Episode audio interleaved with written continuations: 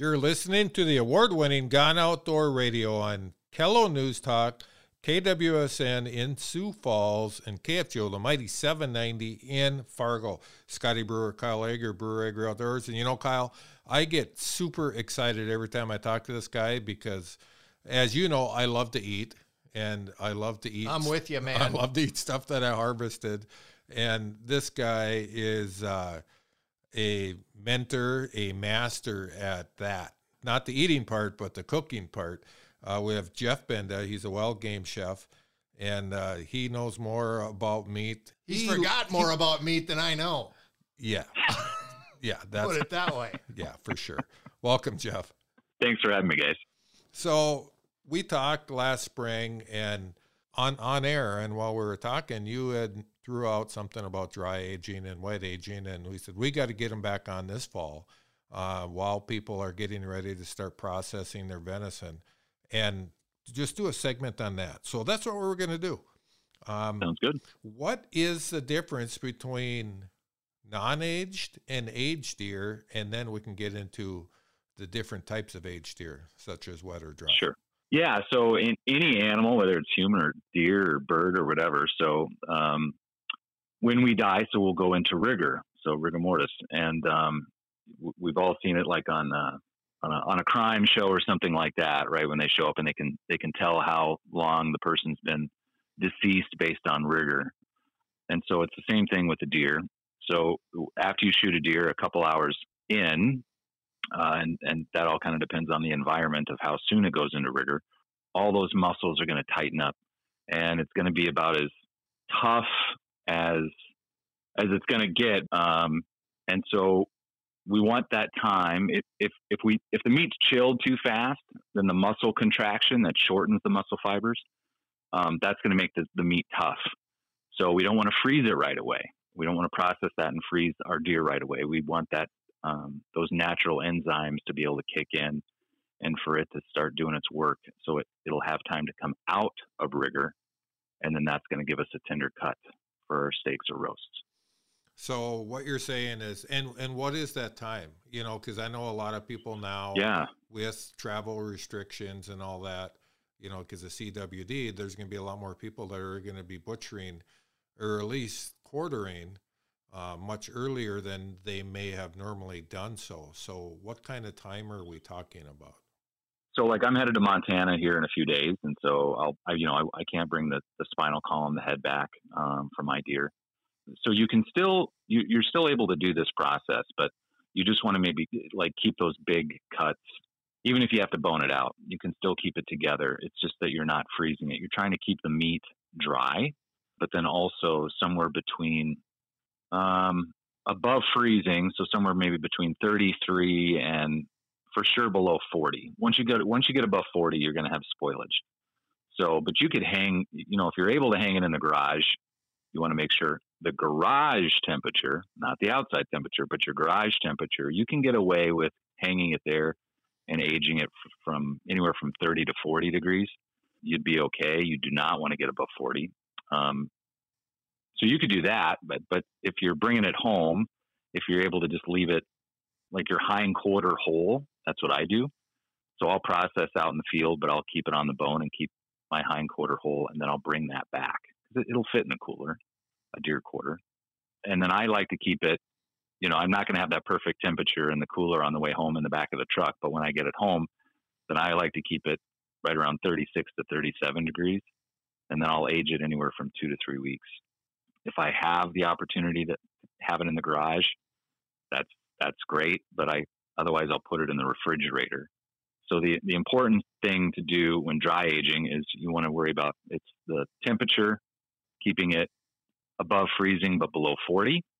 And if you're going to have it in the fridge or something like that, and you can control the humidity, you want to make sure that the humidity is anywhere between 60 and 75. You, you can even go 80, but above 85 degrees humidity, it's going to go, it's going to spoil.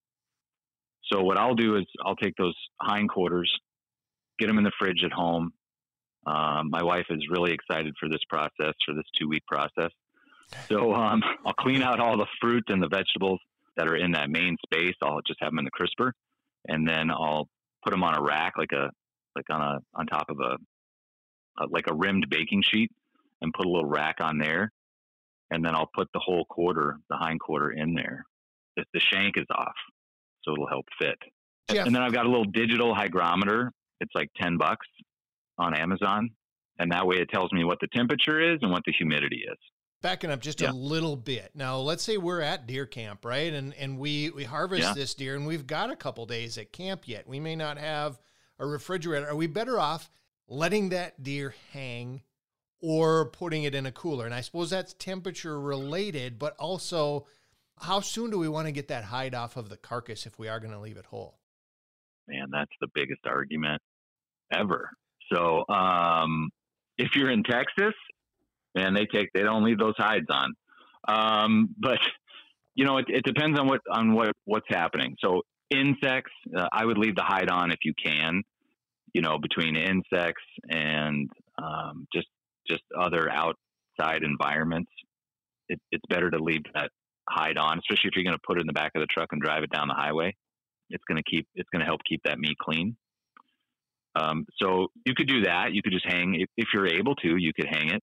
I'm generally a couple miles in on some blm land out in montana or western north dakota so i've got to quarter it and pack it out and then i'll hang the quarters um, if outside in a tree if i can but otherwise it's going in the cooler. Okay, Jeff, real quickly. We said we were going to talk about wet and dry aging in a little bit. Yeah. Um, one of the things that uh, when we were discussing this the other night that I thought was super interesting was the fact that you can age after it's been frozen. Yeah, so wet aging, it, so you're going to still have the same effect. Now, this goes if you have it in a vacuum seal bag. Okay, that's pretty important because you want to make sure that there's that that there's that lack of air. But what you can do, you're basically doing the same thing that they do at Walmart or Hornbachers or your local grocery store. That they're aging that inside plastic wrap. Okay, Mhm. and so you're doing the same thing. So you've you've got your cuts. You can put them in. Um, if if you've got them in a basically put them in a rim on a rimmed baking sheet. So on so again, if it starts to leak, if a bag starts to leak, you don't have blood all over your fridge. I learned that the hard way.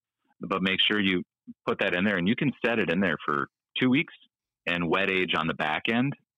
So I've been given meat like gifted meat, and somebody's like, you know, this was the toughest thing ever, and I just I I've gotten I got an elk backstrap in my freezer right now because the guy, you know, he had a little bit of it, and he's like, nope, I won't eat it. It's too tough. So I'm gonna it, but it's in a vacuum seal bag, and so I'll put it in the fridge, and I'm gonna wet age it for a couple weeks and see how tender I can get it. There is just so much information here that we can't go through it all. We literally can't. Yeah. But I know that you are you have a very robust website, social media. Where can people go to find out more information about recipes, about meat, about all that stuff? Before North Dakota deer opener, I promise you'll be able to go to wildgameandfish.com, and there's going to be a whole post on the website there about dry aging and wet aging, and with photos as well. So um, you guys, so anybody can go to wildgameandfish.com. Um, my contact information is there. I'm on Instagram at Wild Game and Fish, or uh, my email contact information is on the website, and they can reach out to me there. So if anybody has any questions, I, I answer emails. I'll, I usually answer two or three uh, emails a day, and I'd be happy to take the time to do that and answer any questions anybody has. Jeff Benda is a wild game chef, and I highly suggest you follow um, wildgameandfish.com, Wild Game and Fish on social media, and uh, you will not be disappointed. Thanks, Jeff, for coming on Gone Outdoors. You bet. Thanks, guys. Special thanks to our Gone Outdoor show sponsors Ray Sport Marine, Adventure RV, Lakeland General Store, Devil's Lake Tourism, and Line-X of Fargo. And thank you for tuning in to Gone Outdoors. Follow along when you hit the water or the woods with Gone Outdoor Podcast at kfgo.com, kwsn.com, kelo.com, or on Apple Podcasts.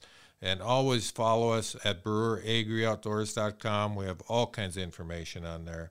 Follow us on social media. Until next week, from Scotty and Kyle, we will be gone outdoors.